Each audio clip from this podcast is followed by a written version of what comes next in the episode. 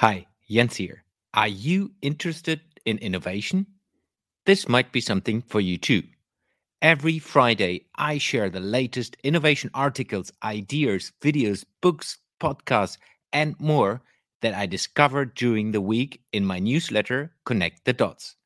If you subscribe, you will receive an email into your inbox every Friday.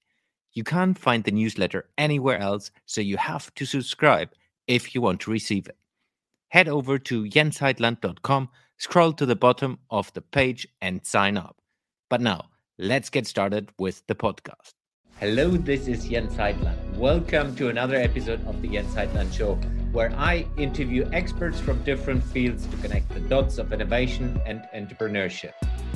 Today's episode is another Innovation Breakfast Club episode, where I meet with previous guests to dig deeper into a specific topic. Today's topic is the myth of experimentation. Please welcome back to the show Joshua, Dennis, and Werner. Hey guys, how are you doing? Welcome back. Breakfast time. Breakfast time. Somewhere in the world. Yeah, somewhere in the world. somewhere someone's having breakfast watching not, us. Not too. in Holland. so today we're looking into the myth of experimentation let's start with defining what that is. Who wants to start? Okay. You're gonna have to nominate because yeah, I'm I'm with you there because so, what is it? Maybe maybe, maybe we can start with the first reaction because if you hear the word experimentation, the first thing that comes up to my head is a is a test tube, and I don't know why. Test it's tube. A, a, a, test tube with um, with a bubbling uh, uh, bubbling uh, something coming out. That's the the first thing that comes into my head when I hear the word experiment. And I don't know why it's there, but it's it's maybe it's because how we look at uh, experimentation nowadays is different than we did before. Experimentation was something that maybe when I was in high school, uh, it's something that a um, a chemist would do you know, experiment with different uh, formulas and things. Uh, and uh, we didn't experiment; we just had to follow the rules. So, so you more see the scientific perspective as an issue. No, I'm, I'm, I'm, I'm, the first reaction in my head yeah. is whenever somebody says the word experiment, I see a test tube and a, one of those uh, triangular uh, uh, um, bottles that you can put fire on. It's gonna yeah. blow stuff up. Yeah. So the weird thing is, is that in, in that sense, the, the uh, technical experimentation or uh, experimentation with um, um, uh, fluids that might react to each other, uh, like the, the thing that's on YouTube that's blowing up on the elephant toothpaste. You know, the biggest elephant toothpaste uh, experiment ever is done in a somewhere in Hollywood Hills, and they they have this big bucket and they throw in uh, a, a reactive thing to something else, something else, and suddenly within like two seconds, um, more than uh, 500 square meters of uh, area is just filled with blue goo. It's just exploding, and you know that that maybe that's where the origin for me lies: the fact that experimentation is putting stuff together, you know, and that explodes.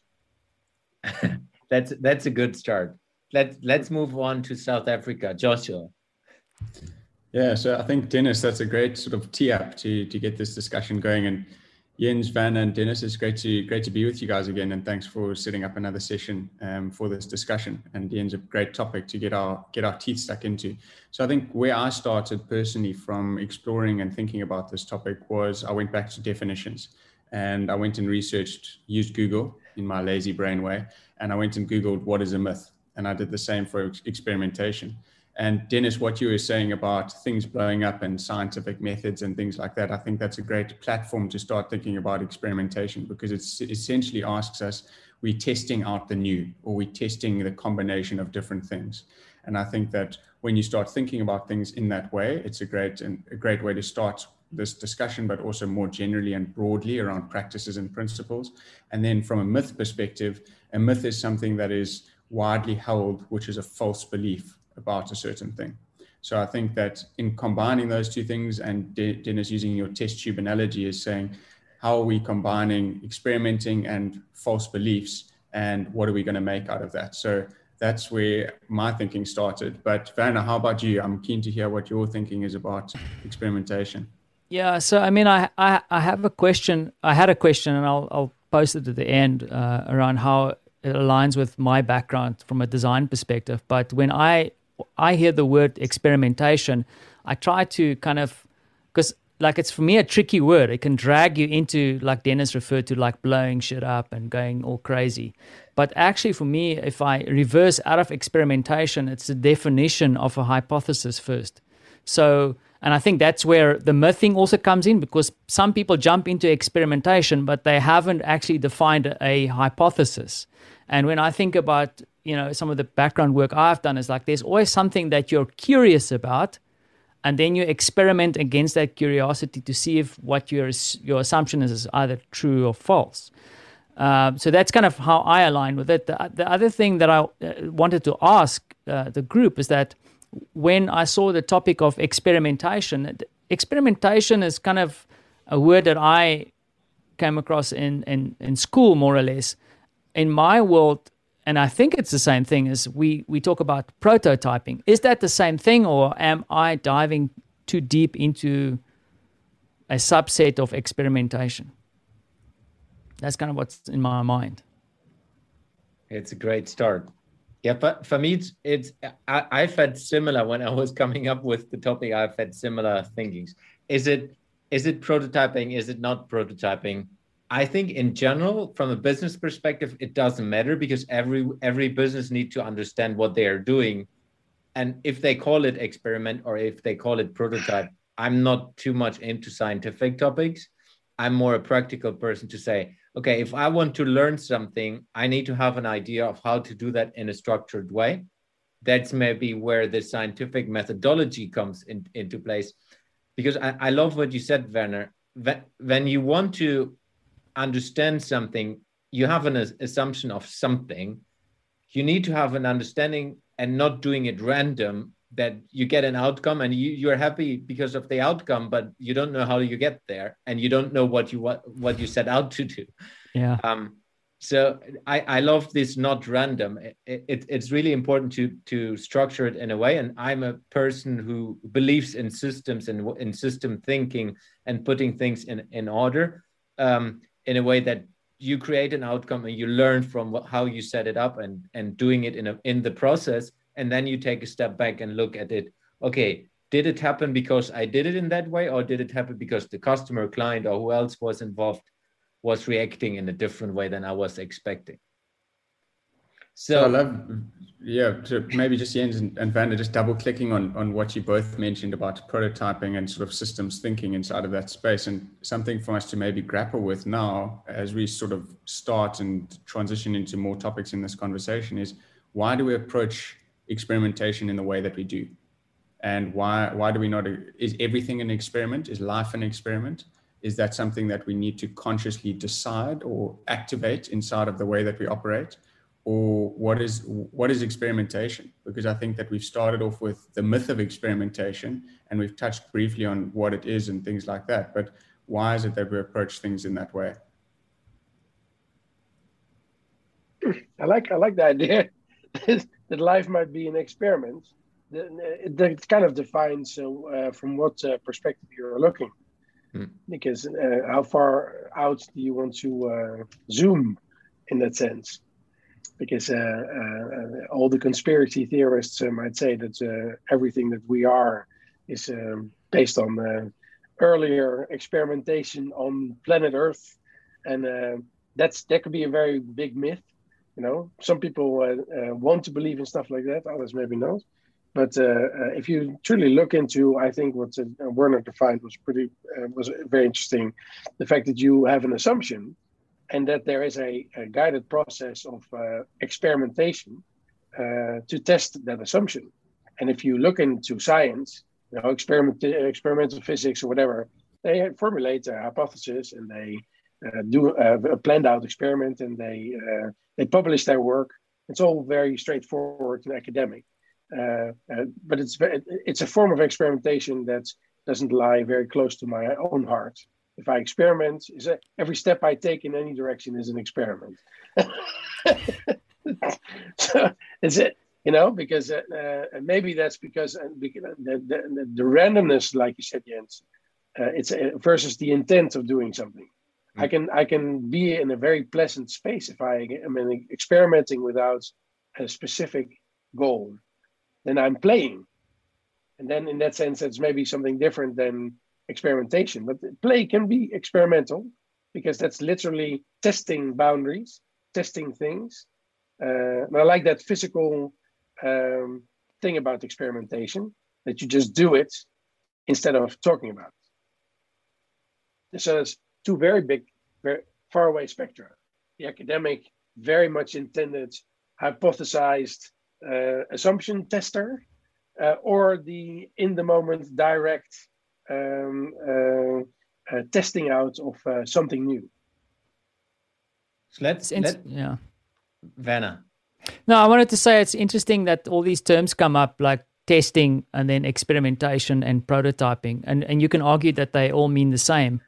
But in a way, like what what's kind of like like flying in my mind around the, the idea of experimentation is that I think if you, you if we continue playing with the idea of a scientist and I have and then I equate it to some of my colleagues in the experience design or customer experience field, I think there's a there's a there's sometimes it's experimentation for me is like a practitioner making an assumption based on knowledge, research, and then testing that assumption. But then like testing for me is like looking at at what customers are saying and then directly responding to that. And I, and I'm not saying like Dennis is wrong, but I think there's kind of a there could be a difference in here somewhere because I think sometimes we we think when we develop things and we start experimenting, it's just about kind of giving a customer what they want or creating a product that the market wants. Where I like to think about experimentation as kind of looking at all the data, not just sucking it out of the air, but then adding my own hypothesis to that and then testing that hypothesis to see if it's true so and to see if it can develop into something more. Because it's not about giving customers what they want it's giving them something better. And I'm, I'm, I'm kind of like using the customer experience field but i think it's also true for product and that kind of stuff. And i think that's where experimentation can lead. And maybe the myth is, is that we are thinking that we're experimenting but actually we're just testing stuff because we're too scared to actually really experiment. Yeah love that. For, for me the the testing is basically without having a hypothesis before it's like yeah. randomly, maybe a little more, a little bit more like Dennis was mentioning. Every step is a test, and and yeah. that's fine. And I think there's nothing wrong with that. For me, it's more the the intention is differently. For me, the experiment part is you have a hypothesis. If I do this, then I believe that will happen, and then you figure it out if it's true or not. Yeah. And and it's... what you learn on the process, and at least for me, that's how I define it as well in my framework is experimentation is bigger than prototyping. Prototyping is doing doing an experiment inside the experiment if if, if you if you want to to call it yeah. like that. Yeah. That's how I see or have defined it for myself and my business where I said prototypes are one way of proving the whole experiment, but it's a smaller piece where if you if you take an, an umbrella hypothesis which you want to bring into an experiment and then you have a lot of smaller assumptions in inside that hypothesis and testing this assumption validating that assumption is for me prototyping but that's maybe yeah. So, yeah, and I, I, think okay, sorry, but, sorry, Dennis. But it's very different, and because I'm an industrial designer, and for me, the word prototyping uh, 20 years ago is mainly uh, we have a, a name Spuugmodel. It's a spitting model. It's something you put together without too much cost, but making it tangible, visible, just to see if it's if it's okay within your uh, expectation. Hmm. And um, um, uh, prototyping has ventured into a different world with the coming of um, uh, design as a super solver for uh, everything, uh, and now prototyping has go- uh, gone into all different kinds of spaces to try things out, but with the intent of, like any good design, to prototype and not to only make uh, something once and then that's it. You need to figure out what the possibilities are uh, to get the best one, to, to get the best results. Um, and I think that's what that's one of the remnants of the fact that you, when you um, uh, create products or services, you know, it's, uh, it's um, but, let's start with the creating of a, a simple uh, product like a like a like a phone or uh, something more something even more tangible like um, a cup you know uh, something that drink, you can drink very nicely out of. Um, um, it's nicer to uh, move from the drawing from the idea to something that you can hold because you can test it. And that small test like you said uh, werner is part of a bigger thing uh, where you get feedback loop to create something of the bigger experiment and I don't know if the design is then similar as an experiment, but I think prototyping uh, uh, is something that came about and is venturing into all different kinds of spaces. But the main premise of, of, it is to test things out, to see if it works, is to yeah. to figure it out uh, without experimenting or, or without creating it in such a way that it costs you a lot. And, and perhaps it's a it's a reframe, right? Maybe we are getting stuck on words because as I'm as I'm listening to to Dennis talk and like he's using the analogy of a product designer. Like one thing I like about someone who designs a product is that he's got something invested in that product. He's designing it. My wife is a product designer. She's done chairs and stuff. She's designed that. Right? And I think when I think about experimentation and hypothesis, it's like having skin in the game. As a designer, you have skin in the game because there's there's I like one of the biggest struggles I've had in my career working with teams, with people on teams, design teams, is that to convince my designers that they actually have to have skin in the game. Because it's very easy to say, but the client said, or the customer is indicating that this, or the data is saying. I'm going like take all that in account and I add some skin in the game. Like what because that's what differentiates you as a designer. And perhaps I'm kind of hanging onto this design thing, but what's your what's the skin in the game? I think it's even true for entrepreneur. Like if I'm just going to do what the what the the market wants, okay, that's okay, that's something. But if I add something, this is what Werner is going to deliver to the market. This is my experiment.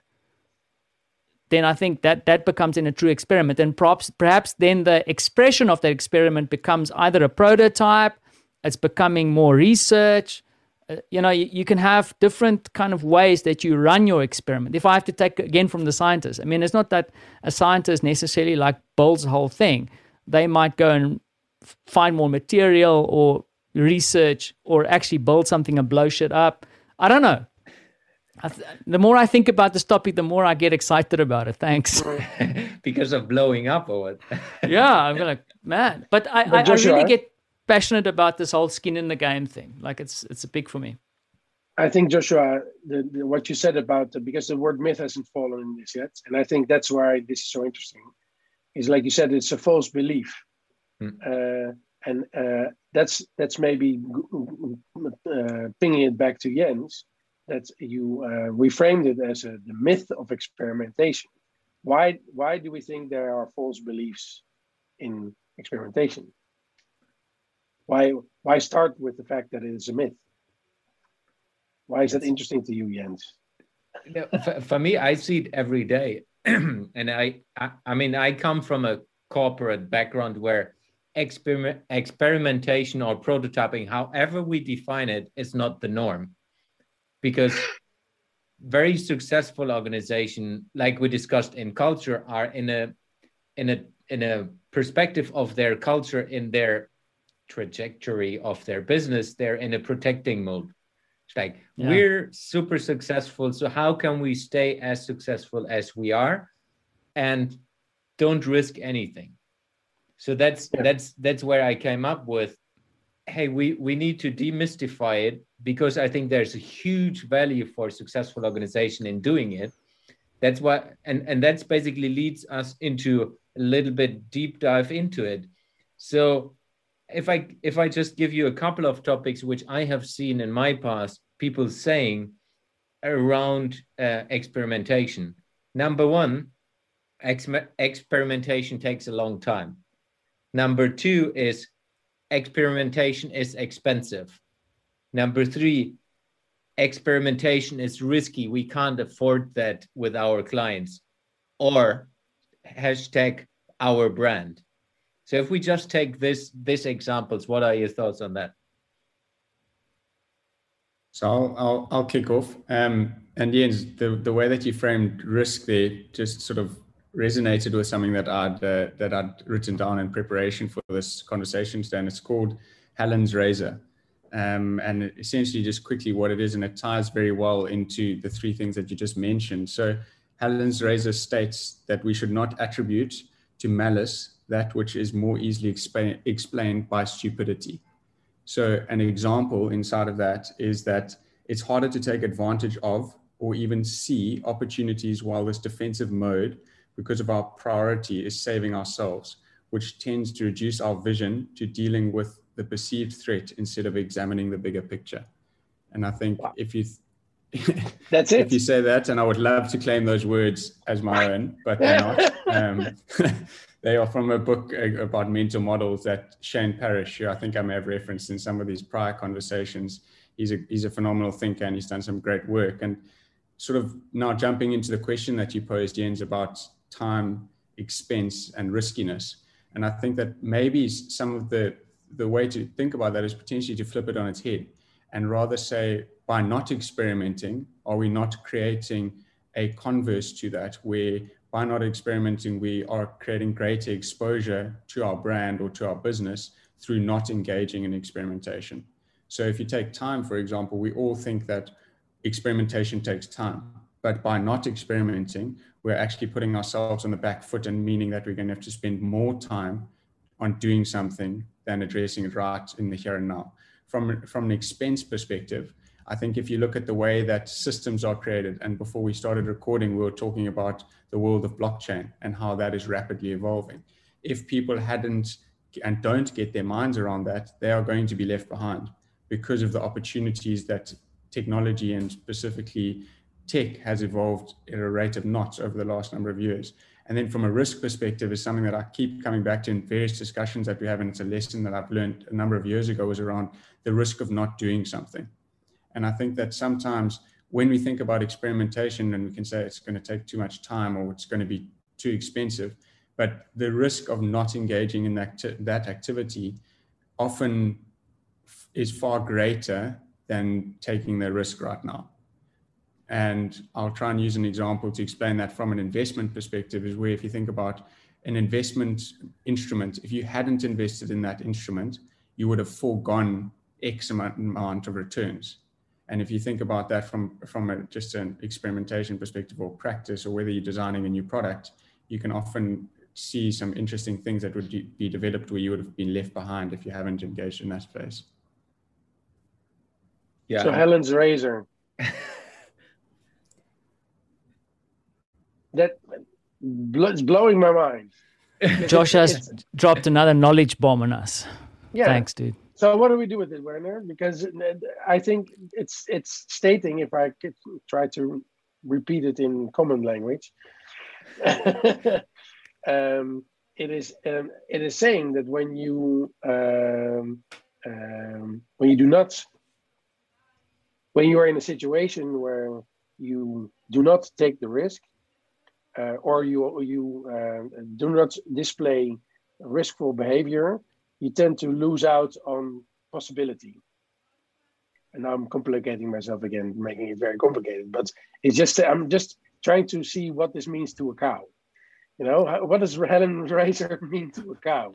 And I think one cow would say, "Ooh, I don't dare to step in this uh, uh, pool because it's." Uh, it's probably really really deep and uh, or filled with shit or and the other just goes through it and uh, gets the nice grouse you know so it's the idea that there's there is a, a, an assumption made inside of the cow that's saying i won't go um, take this risk and in that doing so it's losing out and this may be something that's interesting for us to look with the experiment because that's when you do not experiment, you lose out.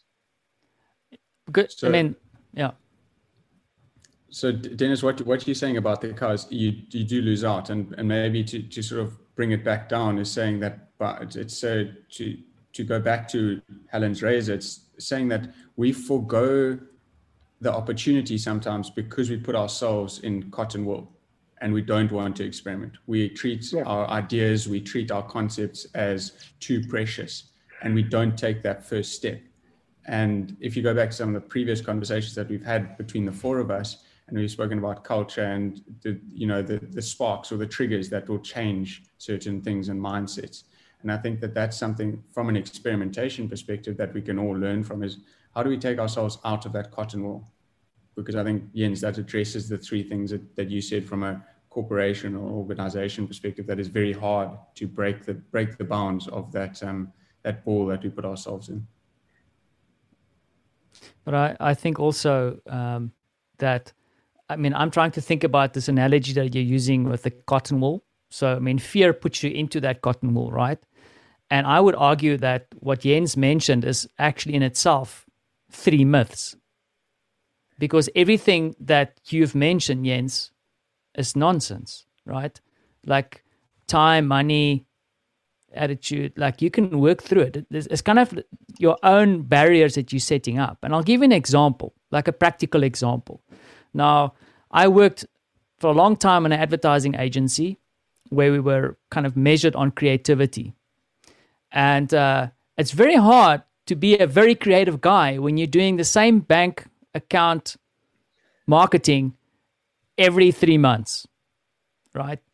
Now, where do you do experimentation there? And I argue, because I mean, when, when you mentioned this topic, I thought, shit, I didn't experiment. Where did I experiment? And then I realized I actually did because each campaign was so monotonous and I had to do that specific project. But what the client didn't know is that in each one of those projects, I put something in there that I was experimenting with because I'm going like, damn it, if I'm going to go through this process, I'm putting in something in that project that I'm going to see if it works and doesn't work. It's not going to destroy the whole project. If it doesn't work, no one's even going to know. If it works, damn, I'm going to like broadcast it and be famous.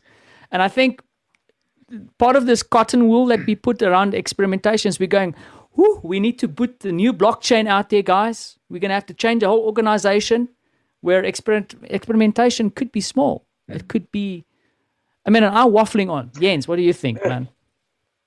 It, it it's fascinating if you give specific examples. I can give tons of examples. I will take like super practical, base base to earth example. I'm host of a podcast, and we're right now recording episode number 70. I've reached out to people who I know who are not famous, but they're well off in, in, in a nice company and, and in a good position. They they have haven't said it to me, but it's it's I, I approached them if they would be willing to do to to do an episode with me. Um, and they said it's too risky for them. So it, it's the same mentality like in the large corporations where, where you say, hey we have a new product and we can't can't launch it because it need to be perfect. It need to be bang on before yeah. you put it out. So every customer needs to love the product from day one. If you put something out that's not going to be perfect we can't do that. And i've been there in the corporate world where literally from a wording perspective everyone is saying yeah it don't need to be perfect it's all fine but when you see the process and how things are working it's all dialed into that. It need to be perfect. We can't yeah. launch it before it's not going to be. So they rather move the launch date before they put something out that's not not going to be perfect. And it's this podcast example is just one example I have where it's like people not willing to to take the risk being on a podcast because they could expose themselves in in a way they don't like. And then i would be publishing that. And the, the same thing like we discussed before recording is like social media posts and and all this kind of things is it, it's it's also good people people are not posting. I've had this discussion um, in one of my videos with stephen brooks because he was he was fearing that he's risking his brand if he's putting out videos that that are on on tiktok. Um, because he's he's a serious business person. Yeah. But he then jumped over it and he's gaining followers and he's opening up to a new new kind of new followership which is young people who are interested in the same topic but they haven't had the possibility to engage with him because he wasn't there in their world. So it's it's just if you take the risk to to the the cotton wool it it opens up possibilities and opportunities which you wouldn't have. So i think that and that ends the last line that you mentioned there opportunities that you wouldn't have. And i think that if there's a way that we can put that before so fear all these myths etc and show that by experimenting you're gaining access to opportunities and i think that to build off maybe an example that you give is sure it's contextual and we do need to keep that in mind in different circumstances. But in a small scale example in one of the examples that i'll mention now is i was working with a business and one of the marketing managers or cmo at, at that stage he instructed me to turn off every single communication that was being sent out from the business because he said we're communicating too much and my, uh-huh. many many cmos and ceos around the world may have been like that's way too much of a risk but the whole principle was we were going through a process of a communications audit, and the experiment was drastic, sure, but it produced results far quicker than me sitting manually through the 300 different emails and figuring out what was triggering this process. Instead, we just cut the cord and everything was turned off. And then we slowly, ex- through experimentation and finding out and asking the right questions, we were then able to find out which emails and communication mediums were needed inside of that space. And you can see how quickly sometimes through experimenting correctly and sometimes in a drastic manner, you can open up the access to the opportunities at a far greater speed, which maybe ties into some of the things that we've been chatting about already about, you know, how, how are we limiting ourselves by not engaging in experiments. So can I share my screen? Yes, you can. So for those who are who are only listening, Werner will give you the the, the visual representation via words yeah. as as every time. So we so, are seeing. Okay. So I would say what, what's happening is that you you get like a uh, a two way street. Um, where everything when, when you look at uh, something that uh, is uh, resulting out, out of some out of some kind of experiment test prototype experiment there's going to be a result that's either slow uh, but perfect finished it's uh, closed off it's clear boundaries it's flawless it's high value high risk um, if you if you tamper with how it's how it's put together but on the other side, you have authentic, flawed, open shares, quick, live, dynamic, um, and it's the stuff that that is um, uh, maybe in the people's heads um, that we. Uh, I put the word authentic in there because I I, I don't like that word because defi- if people want to be authentic, they're not. Um, but in that this sense, uh, it's describing the authenticity of the process of play uh, and people being in that process is so different to a corporate framework that cannot play, cannot um, uh, change very easy, but is in high, uh, high working with high value and high risk. Uh, whereas, whereas the results of maybe a a quicker, flawed um, uh, thing is maybe a low value and low risk, but it does work and does there's dynamic in there. There's dynamic in there. So in that sense, I like I like the idea that you have these two these two spaces, and it would be even more interesting uh, where they interact.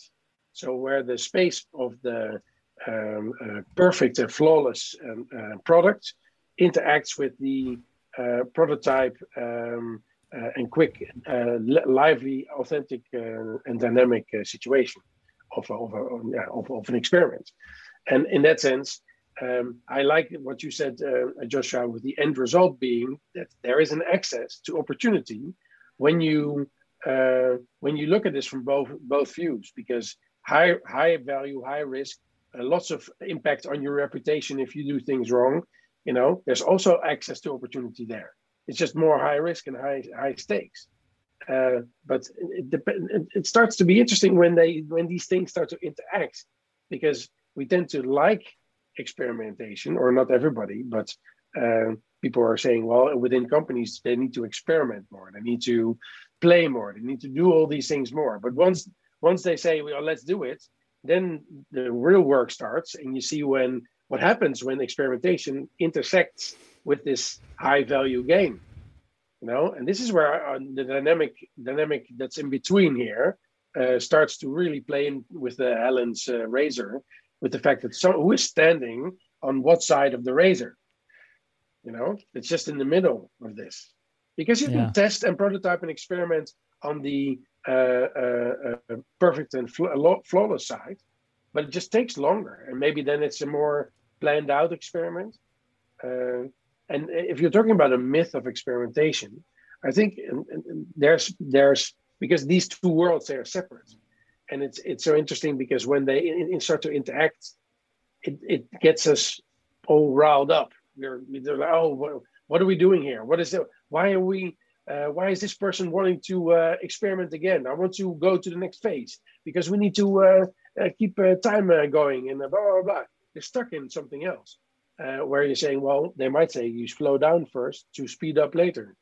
Uh, and that's uh, some kind of a wisdom that maybe people don't get at some at some level or level. But when do these things interact in that sense? So I'm going to unshare again. Now wait, keep, keep it there because I would love Werner to explain it to the ones who are listening. Okay, so now I'm going to try. So if you're listening to this, right, I'm looking at visual here. Um, at the bottom is uh, kind of a something that pulls you in that says access to opportunities. And how you do that, you have uh, three concentric circles uh, going to the center. Uh, the outer one being experiment, and moving to the center, you have the next one which is prototype, and then right at the middle you have uh, test. But then on the horizon you have risk because my uh, interpretation of what Dennis has done here is that no matter what. This experimentation, this prototyping and testing has some form of risk. But then there's a element of of considering your reputation, and then on the left hand side of these circles and the doorways into these circles, you have high value, um, high risk, right, Dennis? Where yeah. you you kind of go for a more kind of perfect finish approach. It's a bit slower, it's closed, you're going for this flawlessness. And then on the right hand side of these circles, and, and what I'm understanding from Dennis is you have these options, is that you have this bubble on the right hand side of of risk where you have something that it's authentic but it's quick it could be flawed it's open shared collaborative and um, yeah that's kind of and also faster right? So that is the visual yeah. um, on one side it's, it's it, it, I, I like the words flaw flawed and flawless yeah. in that sense because we tend to that's why all the fuck up nights that everybody is uh, uh, now doing uh, or has been doing for the last five years is amazing because uh, we tend to now want to hear the flaws instead of just hearing about the flawlessness. Yeah, and I was kind uh, of yeah. So I was drawn to the open and closed. Open and closed was like comes from some of my terminologies. Like you have open experimentation and closed experimentation. Yeah, yeah, interesting.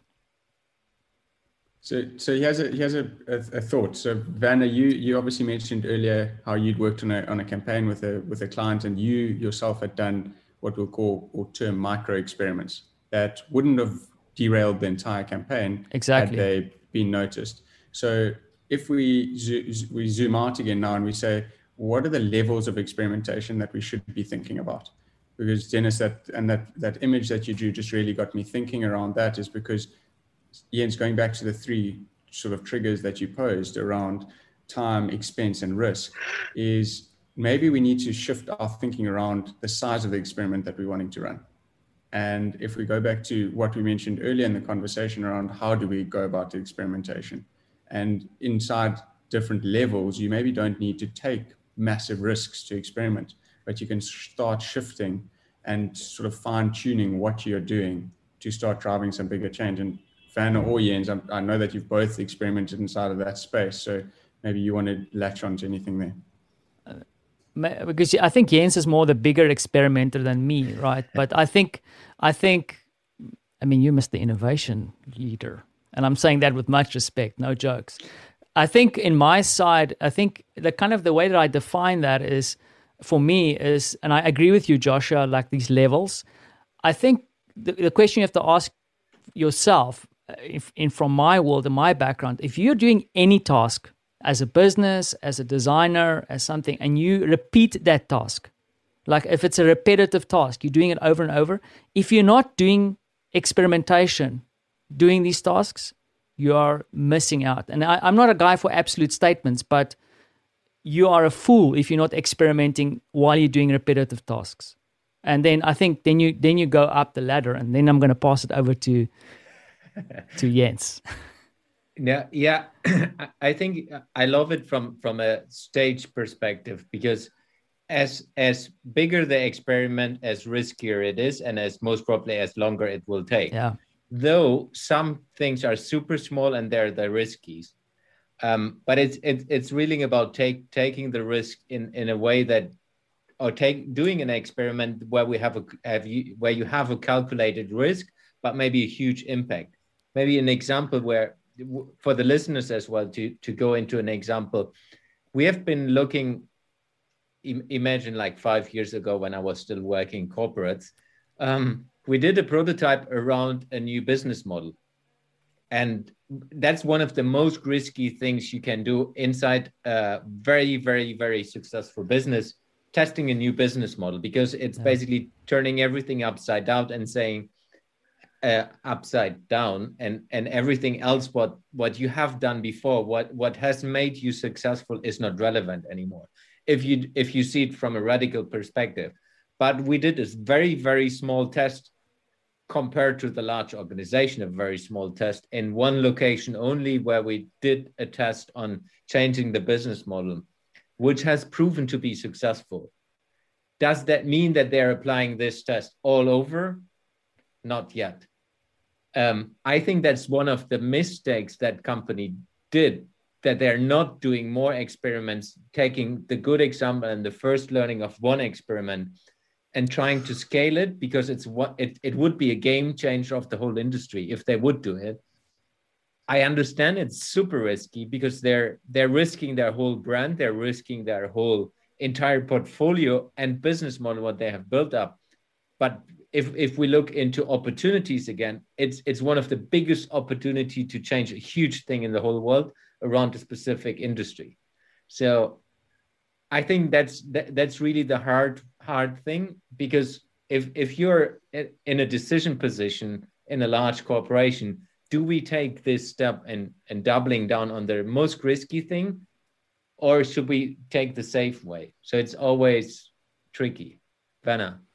I have a question though, just on your example, right? Um, do you think that in in that specific example, is it is it a aversion to the risk that the new business model presents, or is it the inability to manage the outcome of the experiment? You know what I'm saying? Like that, that there isn't systems in place to actually take that result, but the experiment will give you a result, and then you have to build it in somewhere where you actually action the insights. And I think there's maybe also the inability to really, okay, I've got insights. What the hell do I do with it? Or it's, I've got an insight. I'm scared as hell to yeah. do anything about it. Like, and, and in this case, like, where was, where, I think where it was it more play? the latter one due to the fact that there was a proposal on the table to say, there's a proof of concept a proof of an idea, a validation of a prototype or an experiment. Let's let's put that into a separate legal entity on the side of the business which is not disturbing anyone and build it slowly up. But that would require um, a shift, a legal, new legal entity, legal risk. And at that time, oh, yeah. at that time, it, it wasn't the right decision from from management perspective, not from my perspective, but I get it. So that that's always the risky part when you when you do this in a large organization. If we now turn this if you just take my business, which is fairly small compar- compared to that large uh, organization, though my risk, the risk I'm taking the last two two years are way higher compared to to to the large business because the large business is maybe let's say they lose five million euro, which is peanuts for that business. For me, it's like I I would lose everything. Yeah. Everything, my entire savings, most probably my family in worst case, if you go down that rabbit hole. But it's from a risk perspective, it's way higher. I still do it because I think it's worth it because yeah. the opportunity is is triple for me. So it, it's more. It, it's also uh, a, a, little bit a way of thinking of wh- where are you where are you willing to to navigate to. Yeah, and I think that that term of navigation, and maybe uh, Dennis, I, I know you, you, were about to jump in there, but just quickly on, on Jens and Werner, what you were saying, I think one of the things that where my mind went with while you guys were talking was just around the systems and processes that we have access to run experiments with. So if you think about drawing, for example, and you take Dennis's, you know, brilliant mind and the way that he can create things on the fly now, wind back the clock 10 years and a lot of the technology didn't exist. And if you think about this playground or this space that we make experiments happen in, what do we now have access to which we didn't, which can allow us to run different forms of experiments? So if you think about again, drawing is it's it's far easier for an artist now to go and test out certain things, whereas in the past they may have had to have access to certain resources to run those experiments and would have to start from scratch. But whereas now they can start at different stages. But yeah, Dennis, I know you, you were about to jump in there. Yeah, so, so and, and, and I think it, you're only uh, affirming the fact that we, I need to share a, uh, visual again to challenge our thinking. Uh, uh, I just I'm going to try to describe it in a way that people get it. Uh, let's see, but for you guys, hopefully, it is something um, that maybe you can recognize. Um, what's in the middle?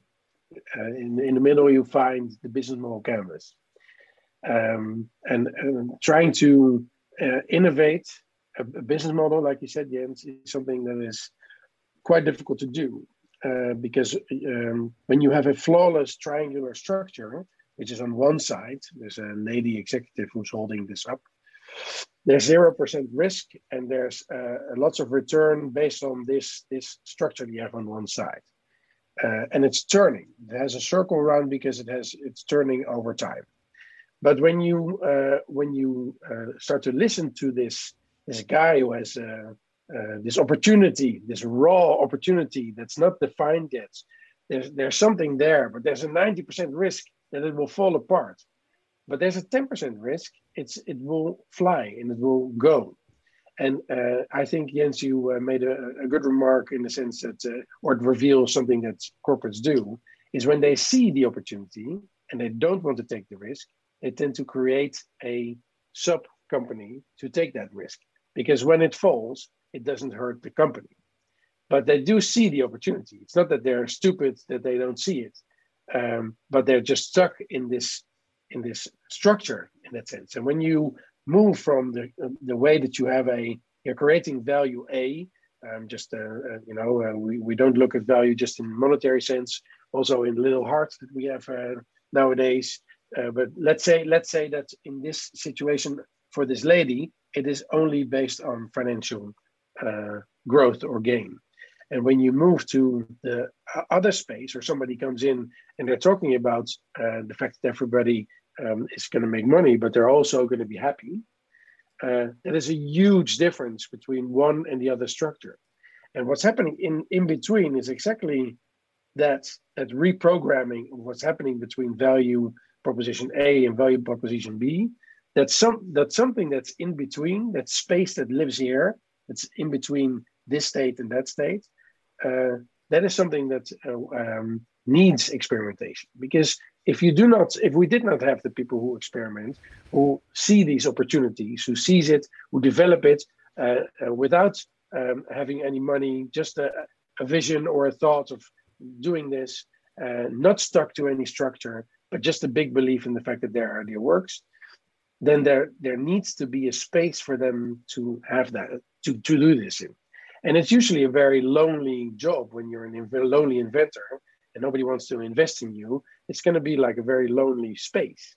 But i would say the opportunity space that you have in between here that's something that within companies it's now it, it's growing.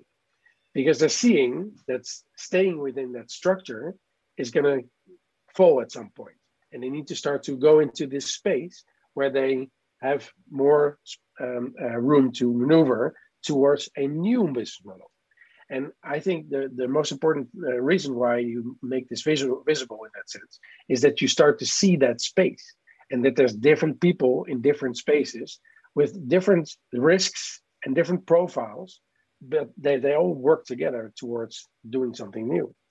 And this is, I, I think, a good uh, maybe um, uh, um, uh, visual to start thinking about what's our interpretation of uh, experimentation or the myth, where where it starts.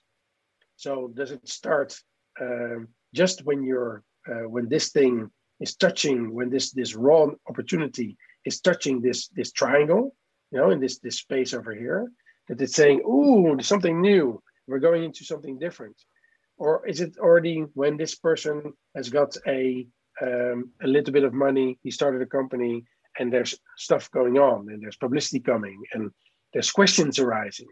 Is, is that the space that's going to be the experimental phase? So that's more of the the, the, visual representation. I don't know if somebody gets it based on that, uh, but the idea is that there is a space that if you make it visible, people can can start to talk about it. And this is where experimentation gets to a, another uh, another level, that, like we like we talked about. It's not only about um, um, uh, testing an assumption, but it's literally moving boundaries. Yeah, it's it's a great synthesis as as always. Werner, would you be so kind in giving a visual explainer again?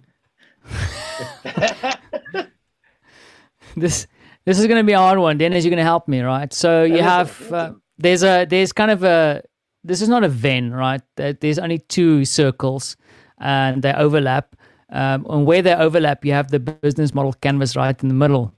Uh, the left hand circle has the flawless structure with like 0% risk, and it's being held in the air by a lovely lady, executive lady, nice and diverse. And then uh, on the right hand side, you have a guy holding holding up, up the second circle, which says raw, and it's flawed and filled with opportunity and also represents 90% of the risk. Dennis, if you can just rem- remind me, there's an arrow that then goes from the left hand side from the zero risk towards the 90% risk um, that I, I, I, so this I one? Yeah. Yeah, right at the top of the of the two. Oh, at the top.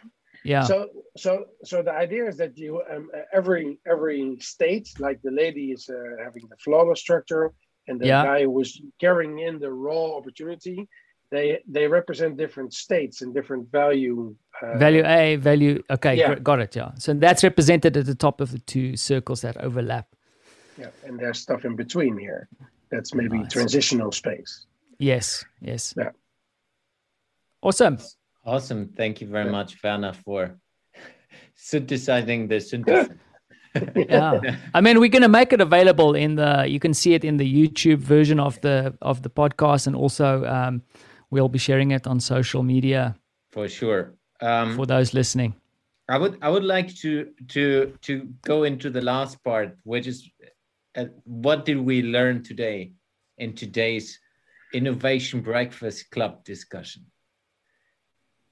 So who who who wants to start? Who who wants to throw in his two cents? I'll, I'll, I'll start. Um, I, I learned about how cow, cows approach experimentation, and thanks to Dennis. no, I think uh, the one thing that I wrote down, because I know you're going to hit us with some insights, but the, the one thing I wrote down, and it's an old one, and Joshua actually brought it up, is like when you think about experimentation, all the myths, uh, you need to think about what is the risk of not doing it. And I think that is something really you know it's it's an old one but it's a good one. The other the other uh, thing that uh, two notes that i have here is uh, that i'd like to explore a little bit more because i like to take homework away from these sessions is the idea of open and closed experimentation. And then the one that we started to touch on is the tears of exper- uh, uh, not the tears when you're crying because that also happens sometimes when you experiment but the different mm-hmm. levels of experimentation right? So where because i don't want it, people to listen to this and think like oh it's this world changing thing like we are we're going to put everything at risk. But you can experiment in very small uh, manners but then there's a kind of leveling that we haven't really dove into but perhaps mm-hmm. we can do that later. Thank you guys. Dennis so, one word that has been on the outskirts of what what we've been talking about is an end result of um, of this uh, this this whole experimentation thing is learning. So it doesn't matter what you do. If you if you um, uh, even if you do nothing, uh, if you zoom far out enough, you will learn. Uh, because if you do nothing, if you do not experiment, you also learn something. Uh, but the idea about this is that uh, uh, I would say open, closed, or whatever, any which form of experimentation has at the end result opportunity um, and learning, which is an amazing end result. Um, but you need to create your own path towards it and through it and be very much aware about how you do it with people. And I'm just discussing this.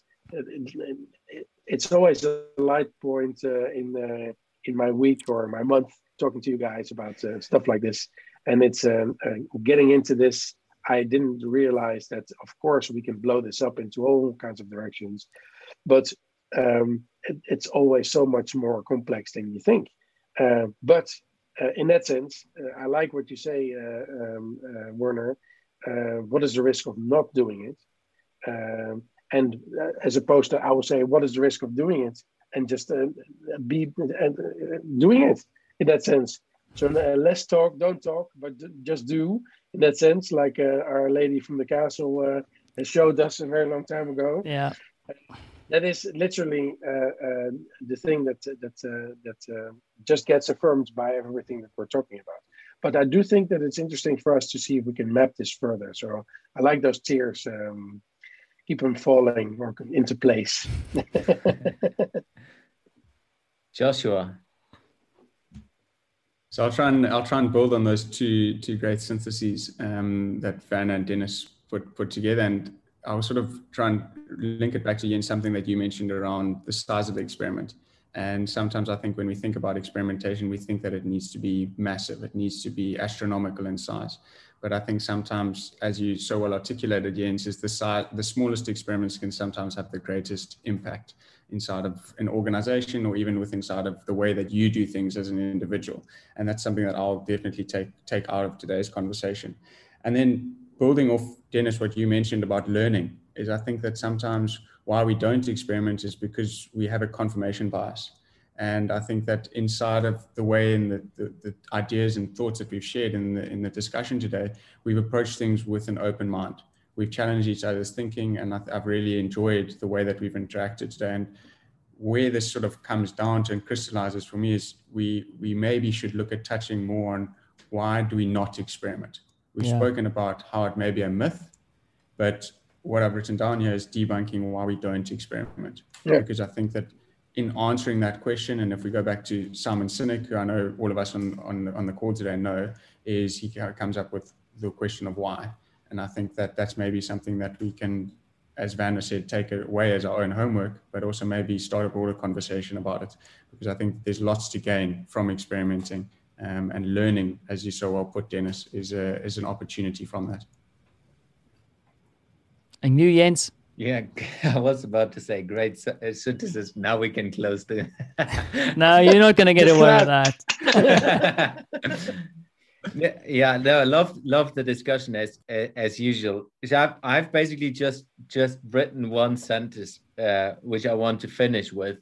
It's it's awesome to see like like like you mentioned before. It's it's like it's it sounds so easy if you just set out to yeah let's discuss the myth of experimentation. And then you put a couple of brains together in in in a public call um, called podcast and and then you discuss like deep things. And and i think there's so much value in that for the listeners as well where everyone is taking something differently away from that. And i think that's already worth it doing it but the, coming back to the one sentence i have written down and was i built it over basically the the, the last two, uh, hour we have here we have met each other so it's the short form is taking risk to experiment is the safer way to play Love it. And I, I, I, will not iterate around it because I would destroy it with my German rambling. but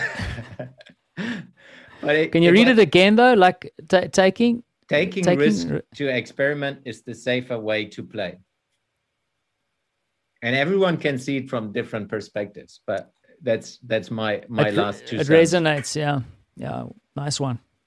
Very nice. That's also the title of this show. yeah, you, um, might be. so, so in that sense, I, I think it's very interesting to see if we can experiment uh, uh, uh, with maybe the same discussion, um, uh, but then drunk. It's always possible. You know, and it, but not drunk. But what is the hypothesis, Dennis? What's Yeah, the hypothesis? risky. No, no, so I'm serious. I'm serious. That's the that's the idea. We need to see if there's going to be a difference in end result if we are uh, under the influence, or maybe deeper, or it's going to be incoherent, or we make different links. We start to tear up, see all the tears of uh, of the experiment. But I, you know, it's going to be interesting to see what what these kinds of uh, discussions what they do when you have access to a larger part of your brain. That's def- definitely something we, we we need to explore. Let, let's figure out if we will post that on YouTube afterwards. Of course, everybody will want to join. no, but I'm I'm up for it. Let's let let's figure that out.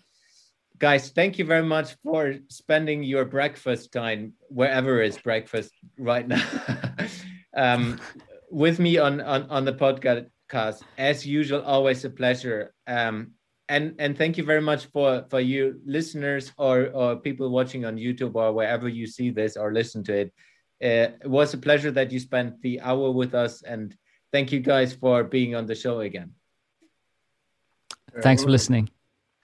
Thanks, guys.